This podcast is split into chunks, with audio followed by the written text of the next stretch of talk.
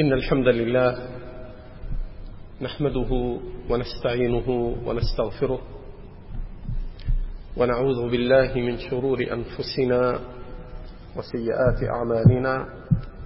من يهده الله فلا مضل له ومن يضلل فلا هادي له.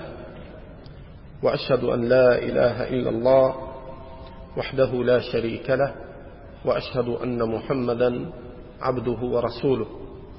يا أيها الذين آمنوا اتقوا الله حق تقاته ولا تموتن إلا وأنتم مسلمون. يا أيها الناس اتقوا ربكم الذي خلقكم من نفس واحدة وخلق منها زوجها وبث منهما رجالا كثيرا ونساء واتقوا الله الذي تساءلون به والأرحام إن الله كان عليكم رقيبا. يا أيها الذين آمنوا اتقوا الله وقولوا قولا سديدا. يصلح لكم أعمالكم ويغفر لكم ذنوبكم ومن يطع الله ورسوله فقد فاز فوزا عظيما. أما بعد فقد كنا انتهينا إلى ما بين الله عز وجل من تأويل نبي الله يوسف عليه وعلى نبينا الصلاة والسلام حين أول رؤيا الملك وحاصل تأويله أنه بين لهم أنكم تزرعون سبع سنين وهي سني الرزق والرغد وتخزنون ما فضل عن حاجتكم لسبع سنين شدد فهذه أربعة عشر سنة. أربع عشرة سنة. ثم بعد ذلك يأتي عام وهو الخامس عشر. وهو عام الخير. فاستكملت السنين أو استكملت السنون خمسة عشر عاما. فلما رجع رسول الملك إليه بتأويل رؤياه فعلم الملك صدق هذا الرجل وهو نبي الله يوسف عليه الصلاة والسلام من هذا الذي يثق فيه وهو الذي صار ساقي الملك ونديمه الذي يسقيه. ولا بد أن يكون الساقي للملك والقائم على طعامه وشرابه من أوثق الناس. وكان من عادة الملوك أنهم لا يقربون إليهم في مثل الطعام والشراب إلا من اختبرت أمانته وعلم صدقه وإلا قد يغدر ويمكر بملكه في الطعام أو الشراب. كما نجد هذا كثيرا في كتب التاريخ. يذكر ابن كثير في البداية والنهاية يذكر عن بعض الملوك والأمراء الذين مكر بهم بعض الحاشي حتى قتل بعض أولئك مسموما. من طعام أو شراب كما هو معلوم في تاريخ ابن كثير وغيره. المقصود أن هذا الفتى الذي كان مسجونا قبل مع يوسف وأول له يوسف رؤيا بأنه سيسقي الملك خمرا وسيقرب منه صار من أخص خواص الملك. فحينئذ علم الملك منه. وربما أيضا من غيره صدق يوسف وأمانته فقرر الملك العادل كما سيأتي البرهان على أنه كان عادلا قرر أن يقربه مع أن الكافر هذا الملك لم يكن على ملة يوسف. ما كان مسلما. كان ملك مصر كافرا. على ملة أهل مصر في ذاك الزمان. لكنه كان عاقلا حكيما عادلا. كما تقدم الشيء مما يدل على ذلك وكما سيأتي إن شاء الله.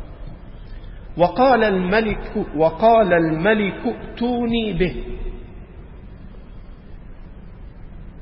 لم يبين ربنا من هو هذا الملك ما اسمه فإن هذا لا ينبني عليه فائدة تتعلق بالمسلمين في دينهم أو دنياهم. وإلا هناك أسماء ذكرت في القرآن لتعلق الفائدة فلما قضى زيد منها وطرا زوجناكها. فما أبهم الله لا ينبغي التكلف في بحثه. فإنه لو كان مما يفيد لبينه ربنا أو بينه نبينا عليه الصلاة والسلام. وقال الملك ائتوني به. فلما جاءه الرسول جاء يوسف رسول الملك وبين له أن الملك يطلبك. قال ارجع إلى ربك.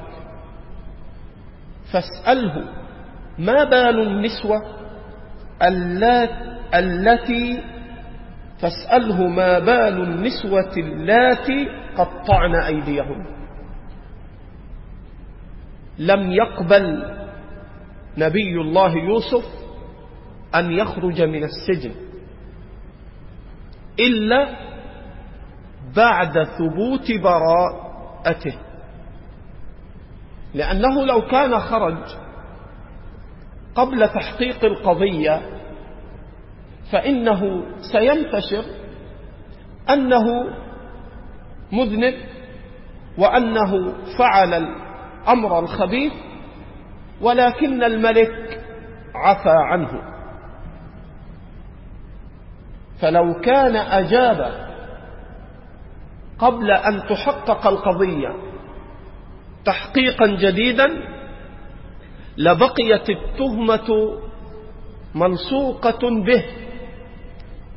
وإنما سيقال حينئذ مذنب عفى عنه الملك بعد أن قضى مدة من العقوبة في السجن فكفي بهذا وعفي عن بقية المدة.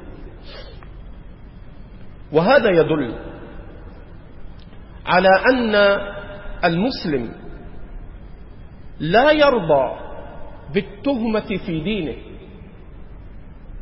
ولذلك في الصحيحين أو صحيح مسلم كان النبي صلى الله عليه وسلم معتكفا ذات ليلة فجاءت إحدى نسائه في الليل تزوره. فلما أرادت أن تنصرف خرج معها من معتكفه لأن الوقت ليل فخرج ليوصلها. فمر به رجلان من أصحابه. فلما رأياه مع امرأته أسرعا المشي حياء وأدبا منهما لأنه معه امرأة. امرأته أو قد تكون سائلة. فقال النبي صلى الله عليه وسلم على رسلكما تمهلا. لا تذهبا لا تستعجلا إنها صفية. يعني هذه المرأة اللي معه في الليل زوجته. إنها صفية. قالوا سبحان الله يا رسول الله يعني هل يرد في خاطرنا خاطر سوء؟ فقال عليه الصلاة والسلام إن الشيطان يجري من ابن آدم مجرى الدم من العروق. فخشيت أو كرهت أو كما قال عليه الصلاة والسلام أن يقذف في قلوبكما شيئا. إذا اندفع عن نفسه صلى الله عليه وسلم ما يمكن أن يساء الظن به. هذه زوجتي صفية. إذا لا ينبغي للمسلم إذا أسيء له في أمر أن يرضى بالتهمة. الصبر معتبر ولكن ليس من الصبر أن لا يبين وجه الحق. وليس من الصبر أن يقر بذنب لم يفعله هذا مما ينافي الصبر. وإنما الصبر كما فعل نبي الله يوسف. أن يدفع عن نفسه السوء بقدر ما يستطيع من الحجة ثم أن يصبر على ما ابتلي ولذلك استحسن النبي صلى الله عليه وسلم استحسن صبر يوسف كما جاء في الصحيحين من حديث أبي هريرة رضي الله عنه. أن النبي صلى الله عليه وسلم قال ولو لبثت في السجن ما لبث يوسف لأجبت الداعي. يعني يريد أن يبين عليه الصلاة والسلام فضل يوسف في الصبر والجلد. يقول لو أنا كنت موضع يوسف لما فعلت مثل ما فعل بل كنت أترخص وأستعجل بمجرد أن يأتيني الداعي لأخرج من السجن. أما يوسف فقد فعل ما فيه الجلد والصبر. يقول ذلك النبي صلى الله عليه وسلم هاضما لنفسه مثنيا على أخيه يوسف عليهما الصلاة والسلام. وهذا الحديث في الصحيح بل في الصحيحين يبين نكارة الحديث الآخر الذي تقدم الكلام حوله. أن يوسف عوقب عوقب حين رجا الفرج من غير الله فلبث في السجن بضع سنين.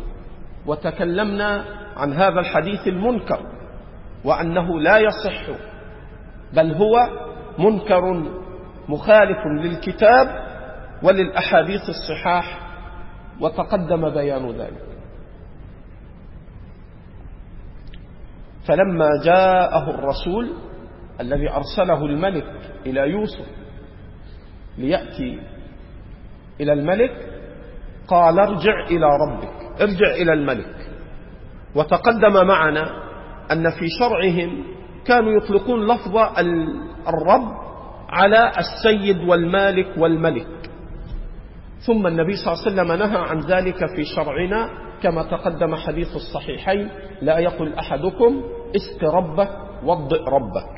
وتقدم معنا. قال ارجع إلى ربك. فاسأله ما بال النسوة اللاتي قطعن أيديهم يعاد النظر في القضية. طلب من الملك نفسه أن يعيد تحقيق هذه القضية التي ظلم فيها. نبي الله يوسف.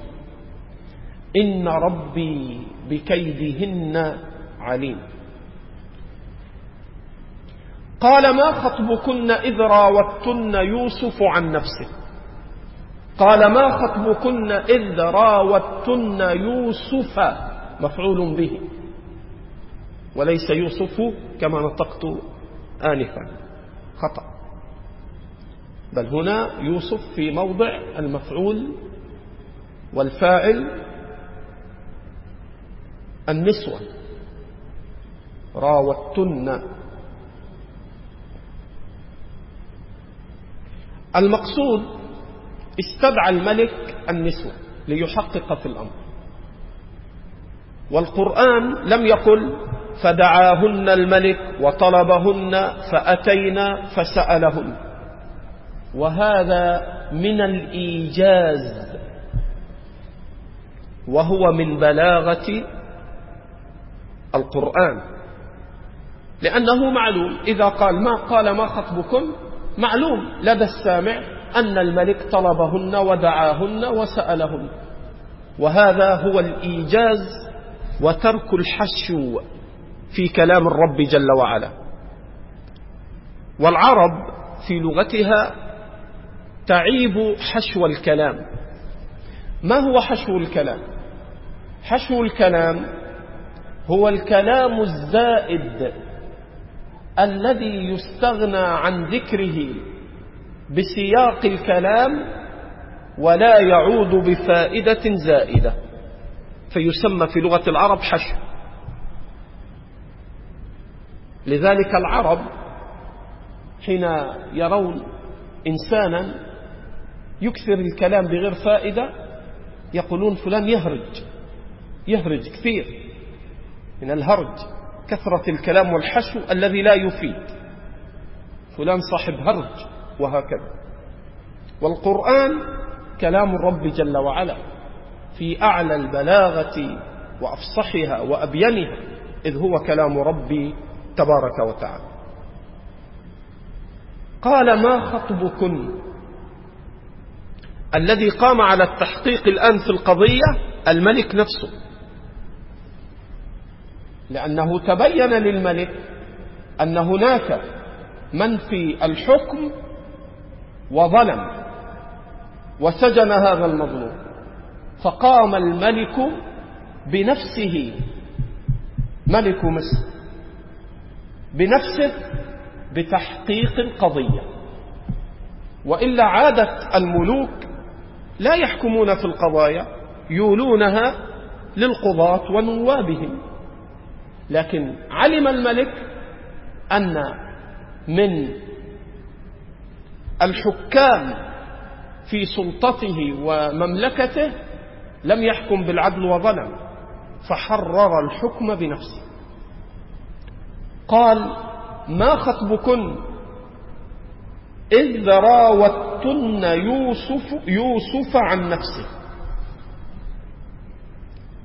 باشرهن بالتهمة. اختبارا من جهة وثقة بكلام يوسف من جهة. قلنا حاش لله. ننزه الله أن نكذب. ما علمنا عليه من سوء. أقررنا بالذنب وبرأنا نبي الله يوسف. وهذا من جميل صنع الرب بعبده. بعد كل هذا البلاء جاء الفرج من الله. ومن يتق الله يجعل له مخرجا. يصاب المؤمن بالبلاء والكرب فيصبر ويتجلد فيوشك أن يأتيه الله بالفرج. قلنا حاش لله ما علمنا عليه من سوء. قالت امرأة العزيز هذا الوزير المسؤول في الدولة مع الملك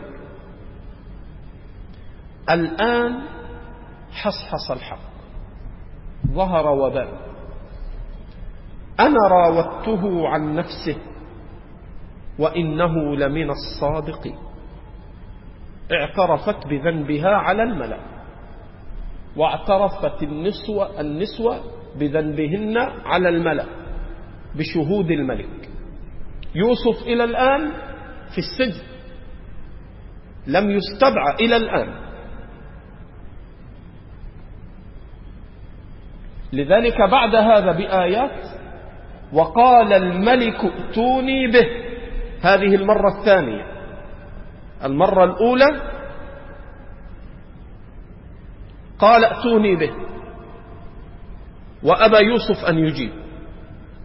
فلما حرر الملك القضية وانتهى إلى براءة يوسف جزما ويقينا قال ائتوني به أستخلصه لنفسي. في الأولى لم يقل أستخلص في الأولى قال ائتوني به. حاكم عاقل حكيم غير عجول. في الأول قال ائتوني ائتوني به. ينظر يختبر يطمئن. فلما ثبتت براءة يوسف أعاد الملك مرة أخرى ولكن زاد هذه المرة. ائتوني به أستخلصه لنفسي أي أجعل أجعله من خاصتي. إذا يوسف لم يحضر تحقيق الملك في القضية بل ما زال في السجن. واستدعى الملك النسوة واستدعى امرأة العزيز. قالت امرأة العزيز الآن حصحص الحق. أنا راودته عن نفسه وإنه لمن الصادقين. ذلك اسم إشارة. تقول فعلت ذلك وأقررت بذنبي. لماذا؟ ذلك ليعلم أني لم أخنه بالغيب. يعني تقول خانت يوسف حين كان موجودا في بيتها. والآن تتوب إلى الله؟ وترجع أن تخون حال كون يوسف غائبا عنها. إذا كانت خانته وهو حاضر فقد تابت إلى الله ولن تخونه وهو غائب. ذلك ليعلم أني لم أخن بالغيب ليعلم اللام ناصبة ويعلم فعل مضارع منصوب بأن أو باللام. أني أن واسمها. لم أخن لم جازمة. وأخ مجزوم بلم وأخ فاعله مستتر لم أخنه أنا والهاء المتصلة بالفعل ضمير مبني على الضم في محل نصب مفعول به. وبالغيب جار ومجرور. والجار والمجرور في محل نصب حال من المفعول به. والمعنى لم أخن يوسف حال كون يوسف غائبا. هذا معنى الكلام من حيث الإعراب ومن حيث المعنى.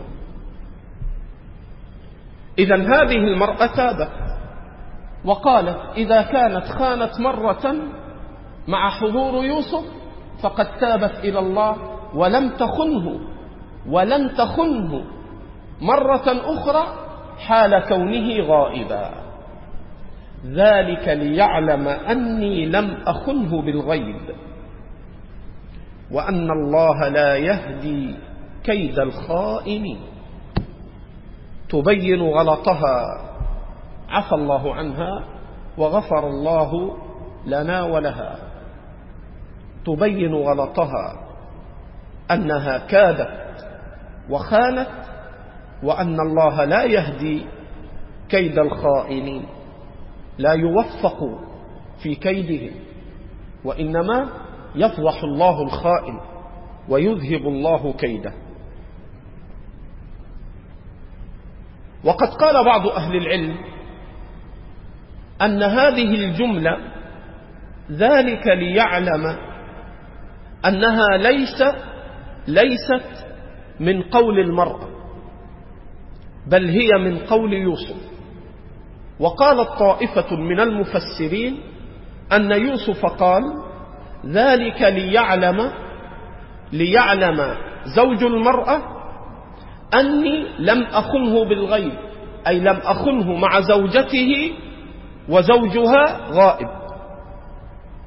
وهذا غلط. وقال شيخ الإسلام ابن تيمية مدللا على غلط هذا الكلام وإن قاله بعض العلماء قال إن يوسف لم يحضر مواجهة الملك للنسوة ولا لامرأة العزيز لأنه في أول الأمر حين طلب أبى أن يأتي وفي آخر التحقيق رجع الملك فقال ائتوني به أستخلصه لنفسي فمعنى ذلك أنه لم يكن حاضرا. وإلى الآن في التحقيق لم يزل في السجن فكيف يكون هذا من كلامه وهو غير موجود أصلا أثناء تحقيق الملك في القضية؟ ثم إن سياق الكلام ما قبله وما بعده ما زالت المرأة تتكلم وما أبرئ نفسي. إن النفس لأمارة بالسوء إلا ما رحم ربي. فكل هذا على التحقيق هو كلام المرأة لا كلام يوسف البتة. تقول المرأة ذلك ليعلم أني لم أخنه بالغيب وأن الله لا يهدي كيد الخائنين. الخيانة من أعظم الذنوب. ولذلك النبي صلى الله عليه وسلم يقول أد الأمانة إلى من ائتمنك ولا تخن من خانك. الله يقول وإن عاقبتم فعاقبوا بمثل ما عوقبتم به. لكن الخيانة لا تدخل في هذا. لأن المؤمن لا يليق به أن يكون خائنا. لذلك النبي صلى الله عليه وسلم يقول أد الأمانة إلى من ائتمنك ولا تخن من خانك. فلو أنك ائتمنت رجل ووضعت عنده أمانة فخانك. ودارت السنون. فجاء يوما مستأمنك ووضع عندك أمانة.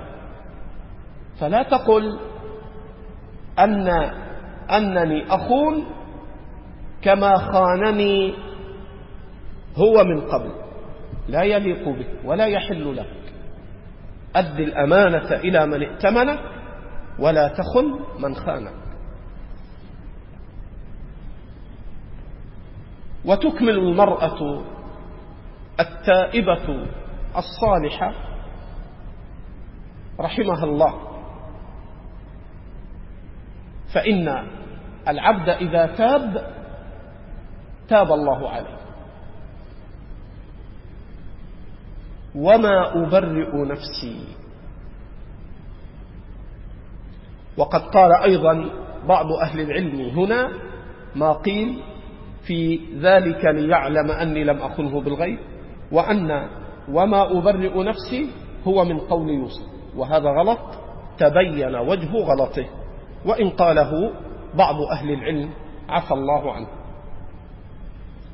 وما أبرئ نفسي إن النفس لأمارة بالسوء إلا ما رحم ربي. فالأصل في النفس أنها تأمر بالسوء. ومع النفس الشيطان. كما في صحيح مسلم. أن النبي صلى الله عليه وسلم قال ما منكم أحد إلا ومعه قرينه من الجن وقرينه من الملائكة. قالوا حتى أنت يا رسول الله قال حتى أنا. إلا أن الله أعانني عليه فأسلم فلا يأمرني إلا بخير. إذا هنا آمران لك بالسوء. نفسك الأمارة إلا ما رحم ربي والشيطان بوسوسته. إلا أن يعينك الله عليه. وما أبرئ نفسي إن النفس لأمارة بالسوء إلا ما رحم ربي. إن ربي غفور رحيم. تطلب من الله المغفرة والرحمة على ذنبها فتابت وحسنت توبتها. قيل إن يوسف قد تزوجها بعد ذلك ولم يثبت ذلك ولم يبين لنا ربنا ما حصل لهذه المرأة بعد ذلك انتهى حدثها بذكر ذنبها وبذكر توبتها ثم انتهى حدثها والخبر عنها. فنقف ولا نزيد ولا نتكلف. علم ما غيبه الله عنا. فإنه لو كان في ذلك ما يعود علينا بفائدة في ديننا أو دنيانا لبين لنا. وما أبرئ نفسي إن النفس لأمارة بالسوء إلا ما رحم ربي إن ربي غفور رحيم. وقال الملك ائتوني به أستخلصه لنفسي. في الأولى قال ائتوني به. لم يتبين براءة يوسف في الأول بيانا ظاهرا جليا. فلما حقق الملك القضية بنفسه زاد ائتوني به أستخلصه لنفسي. أجعله من المقربين عندي. وهذا يدل على أن حاكم ذاك الزمان وملك مصر في ذاك الزمان وإن كان كافرا إلا أنه كان رجلا عاقلا في حكمه حكيما عادلا. ومن عدله ما حققه في براءة يوسف. وأن المظلمة التي وقعت ليوسف من قبل لم يحط الملك علما بها. فقد يحصل في حكم الحاكم مظلمة أو مظالم. لا يحيط الحاكم العلم بها وإنما تفعل من غير علمه فمن الظلم أن ينسب للحاكم كل مظلمة تقع في مملكته وحكمه. وهذا ليس من الإنصاف بل هذا من الظلم والاعتداء. لذلك ثبت عن النبي صلى الله عليه وسلم كيف يتعامل مع الحكام. كما ثبت في الحديث الصحيح عند ابن أبي عاصم أن النبي صلى الله عليه وسلم قال من كان ناصحا لذي سلطان فليأته سرا ولينصحه ولا يبدي له علانية. فإذا رأيت مظلما ورأيت شيئا يستدعي النصح.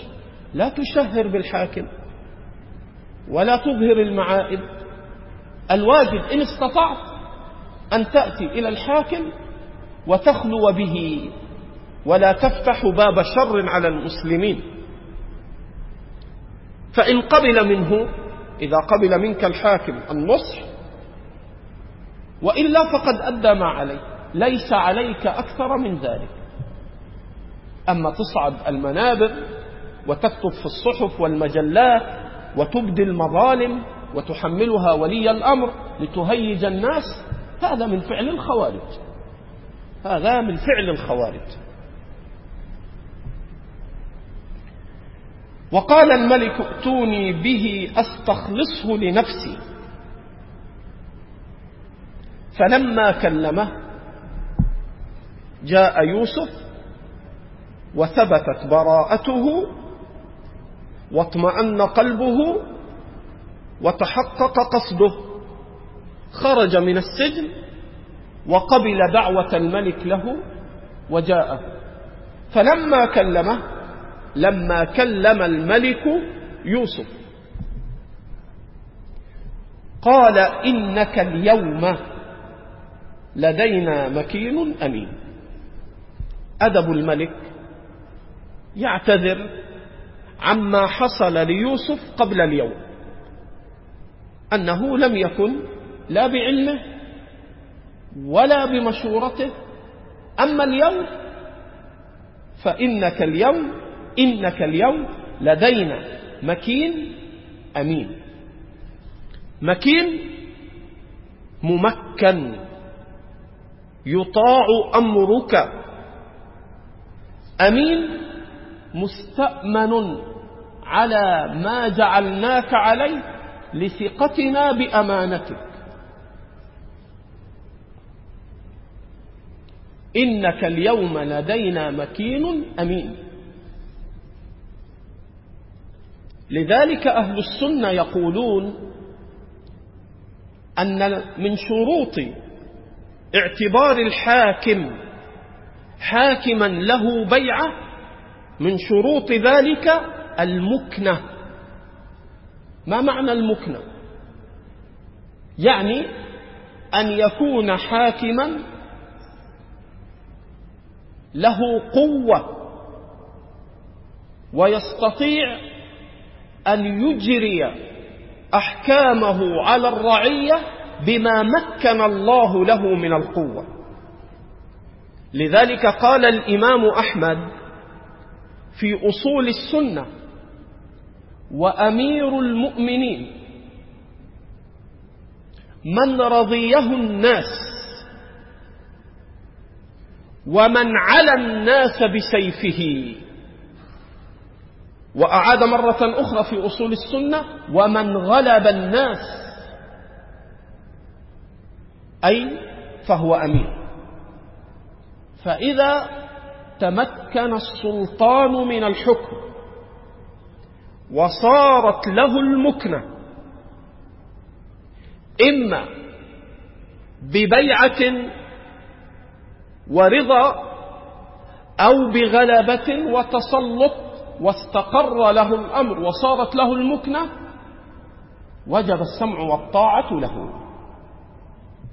قال إنك اليوم لدينا مكين أمين. وفي قصة موسى قالت المرأة لأبيها قالت إحداهما يا أبت استأجره إنما إن خير من استأجرت القوي الأمين. فوصف نبي الله موسى بالأمانة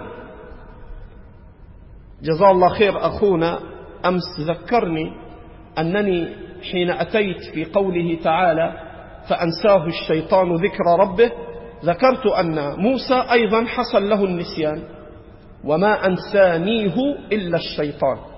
فنبهني أخونا وأنا أشكره جزاه الله خير أن هذا كما هو معلوم إنما هو تلميذ موسى يوشع ابن نون.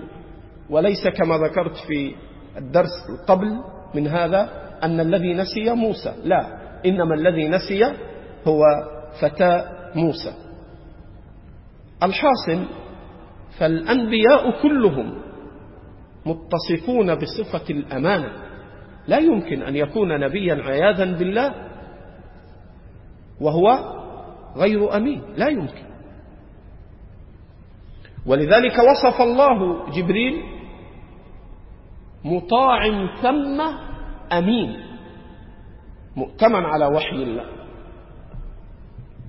قال إنك اليوم لدينا مكين أمين.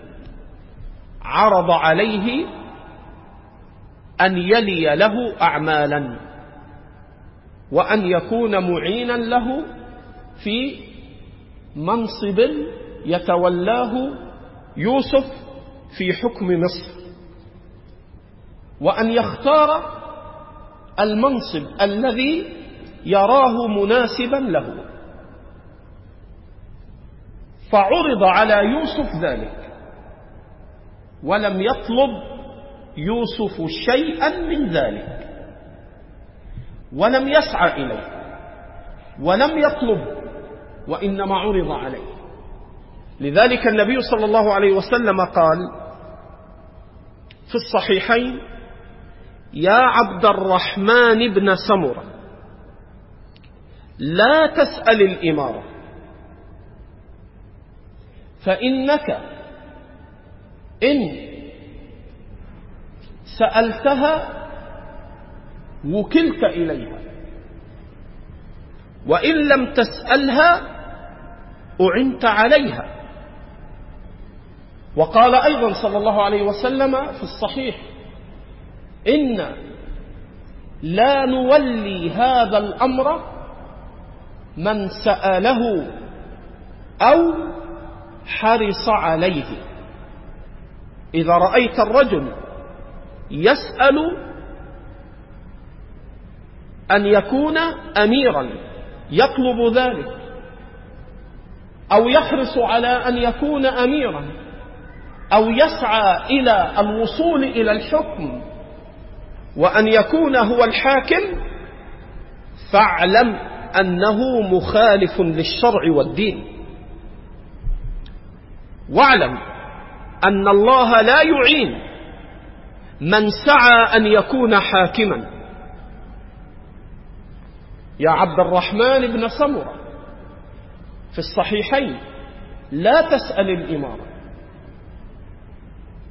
فإنك إن سألتها وكلت إليها. وإن لم تسألها أعنت عليها. فلا يجوز السعي أن يكون الإنسان سلطانا وحاكما وأن يضع الخطط والتدابير ليصير حاكما ويصير سلطانا على الناس. فإن الله يكلك إلى نفسك. فتهلك فيوسف عليه الصلاة والسلام لم يسأل الإمارة ولم يسعى إليها وإنما عرض عليه شيء من السلطان. فلما كلمه قال إنك اليوم لدينا مكين أمين قال اجعلني على خزائن الأرض إني حفيظ عليم. فلما عرض عليه اختار منصبا يناسب ما تهيأ له يوسف. اجعلني على خزائن الأرض. خزائن الأرض.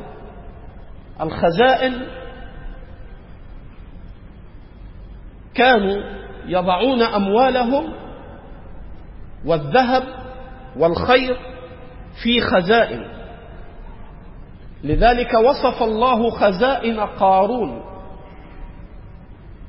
وبين وإن, وأن, وإن يصف خزائنه لتنوء بالعصبة أولي القوة. كانوا إذا رفعوا أو تحملوا خزائنه يحملوها تجهد العصبة الجماعة من الرجال يصعب عليهم أن يحملوا خزائن قارون. فالخزائن هي الأموال والذهب والفضة والخير الذي يكون في الدولة يجمع في خزانة الدولة. وهو الذي يعبر عنه باللهجة المعاصرة بوزير الاقتصاد ووزير الزراعة. يجمع له الأمر في البابين. هو المسؤول عن خزائن مصر عن اقتصاد مصر عن الواردات والصادرات والمدخولات والمخزن في الخزائن من الأموال كل ذلك صار بيد يوسف عليه الصلاة والسلام. الذي كان بالأمس يباع ويشترى. وشروه بثمن بخس دراهم معدودة. هذا الذي كان يباع ويشترى بدراهم بخس صارت الدراهم والدنانير والخير كله في مصر صار في حكمه وتحت مكنته وأمانته. أعطي من الخير ما ابتلي به وهو صغير طفل. فصارت خزائن مصر كلها أو كلها بيد يوسف. من مال من ذهب من خيرات من فضة من ما يتعلق بمنتجات صادرات واردات كل هذا. قال اجعلني على خزائن الأرض أرض مصر. إني حفيظ عليم. دائما من يكون مسؤولا في مثل هذه المناصب المتعلقة بالأموال هذا ينبغي أن يكون غاية في الحفظ والأمانة والعلم. الحفظ ليحفظ أموال المسلمين. عليك والعلم ليحسن التدبير. قد يكون الرجل صاحب قد يكون الرجل صاحب صاحب أمانة وحفظ ولكنه لا يحسن تدبير الأمور فيفسد أموال الدولة. قال إني حفيظ عليم. يعلم كيف يدير شؤون الدولة في اقتصادها وفي مالها. ومن حسن تدبيره أنه جعل لهم خطة وهو في السجن سبع سنين زرعا ثم تخزينا ثم بعد ذلك سبع إلى آخر ما تقدم. فإن قال قائل كان حاكم مصر كافرا فكيف ولي يوسف وأعان حاكما كافرا في سلطانه. وصار حاكما معه يعينه في شؤون الحكم على خزائن مصر. قال شيخ الإسلام ابن تيمية موضحا هذا قال أن يوسف حين ولي ما ولي لم يفعل شيئا يخالف الدين والشرع وإنما قام بما استطاعه من الحق. وما زال في منصبه من قبل ومن بعد وهو يدعو إلى التوحيد وهو يدعو إلى الدين ولا يمانعه ملك مصر من ذلك. هو يعلم أنه على غير دينه ومع ذلك لم يمانعه. وهذا كان من عقل ذلك الحاكم في ذاك الزمان. حين رأى منه الأمانة ورأى منه الصلاح للدولة غض الطرف عن اعتقاده فصار الملك على كفره ويوسف مسؤول في دولته يدعو إلى التوحيد ويأمر بالحق وينهى عن المنكر ويقيم العدل.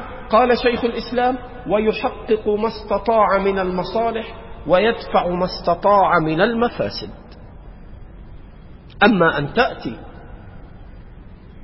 وتعين حاكما كافرا يفرض عليك مخالفة الدين والشرع وأنت ترتضي بذلك فهذا لا علاقة له بفعل يوسف لا من قريب ولا من بعيد. قال الله جل وعلا وكذلك مكنا ليوسف في الأرض. أرض مصر. مكنه الله بعدما أصابه ما أصابه من البلاء. يتبوأ منها حيث يشاء. يتنقل في ملك مصر من أقصاها إلى أدناها. وهو ممكن وصاحب كلمة وصاحب سلطان وتأييد من الملك له. يقال أن استقرار يوسف ومسكنه في الولاية كان في أرض مصر في الفيوم.